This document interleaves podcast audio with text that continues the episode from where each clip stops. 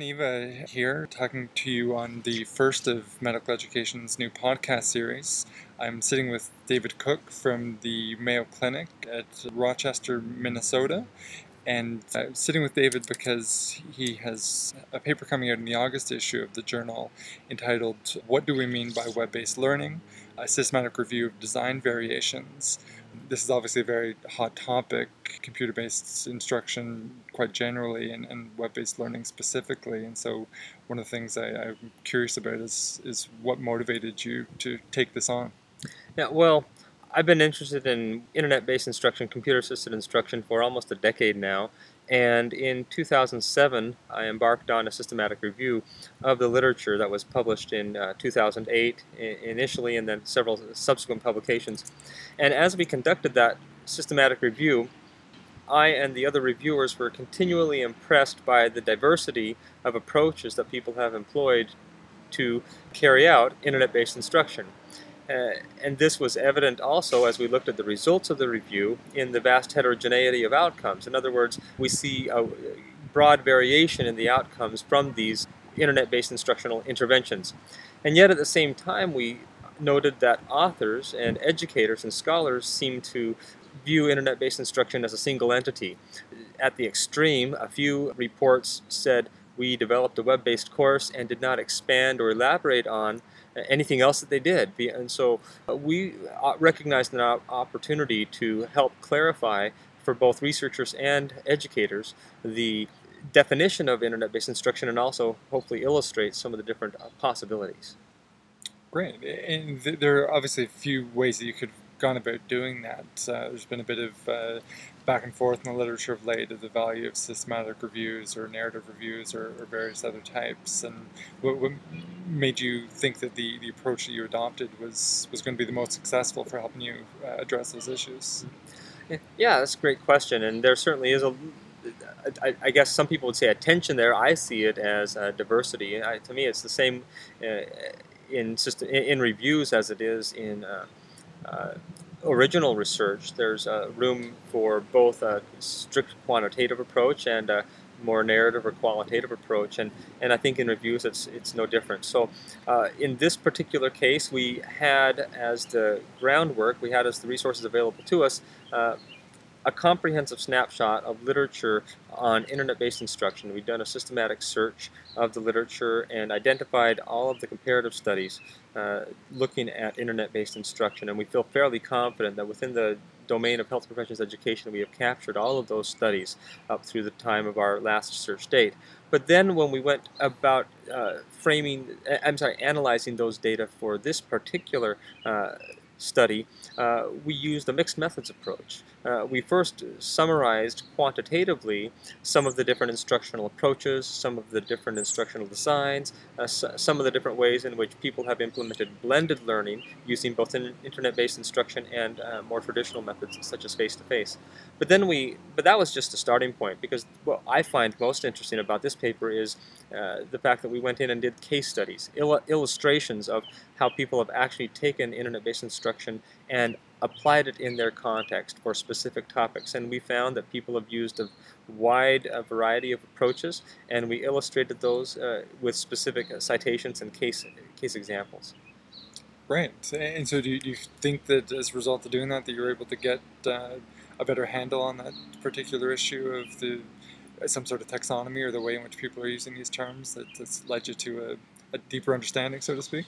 Well, yes, I think I, I personally certainly have a deeper understanding, and, and, not only from perusing the literature, but also from discussing these issues with my, our, uh, with my collaborators. And uh, I think that, I, and I hope that people who read this article will come away with the same deeper understanding. Uh, we don't pretend to have been comprehensive. Uh, there are certainly other strategies uh, out there that we did not uh, illustrate or, or, note specifically, and certainly new strategies will come along. Uh, what we uh, more than anything wanted to do was just point out that there are a lot of different things that can be done, a lot of different approaches, and uh, help people perhaps broaden their horizons a bit. And are there are there specific pieces of advice that you would provide to educators or, or researchers in, in this domain? Well, yeah, I think first and foremost, the key message I, would like people to take away from this is that web based learning is multifaceted. It's not a monolithic construct. Uh, we need to be careful as we approach this, that we uh, think about what it is that we are actually doing and then define that in ways that other people can understand. Uh, that's first and foremost.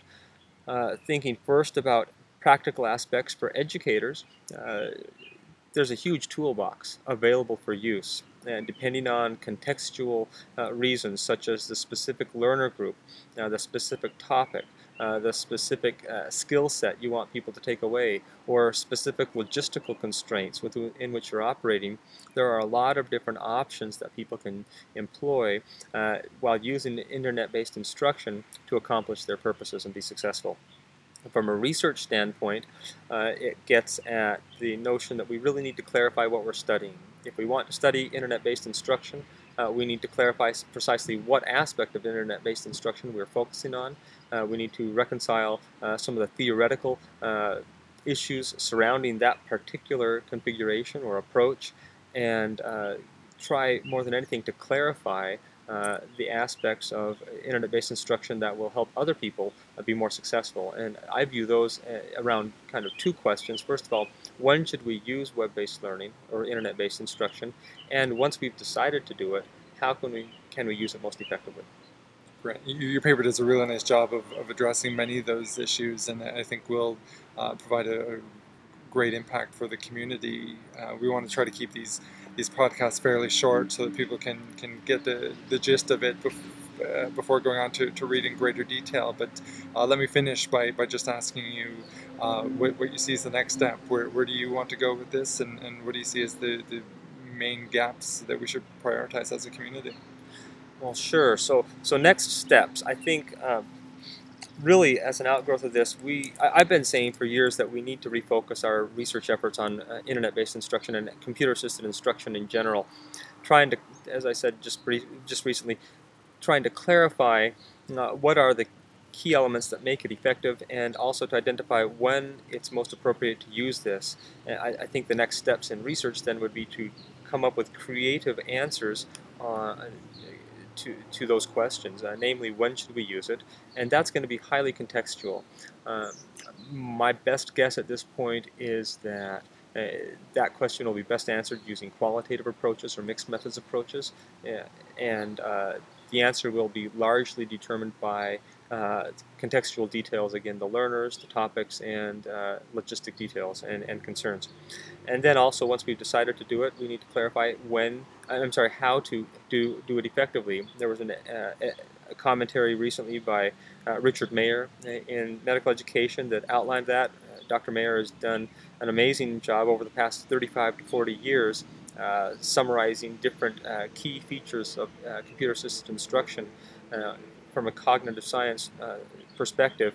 And that type of research, I think, would be strong in advancing the field.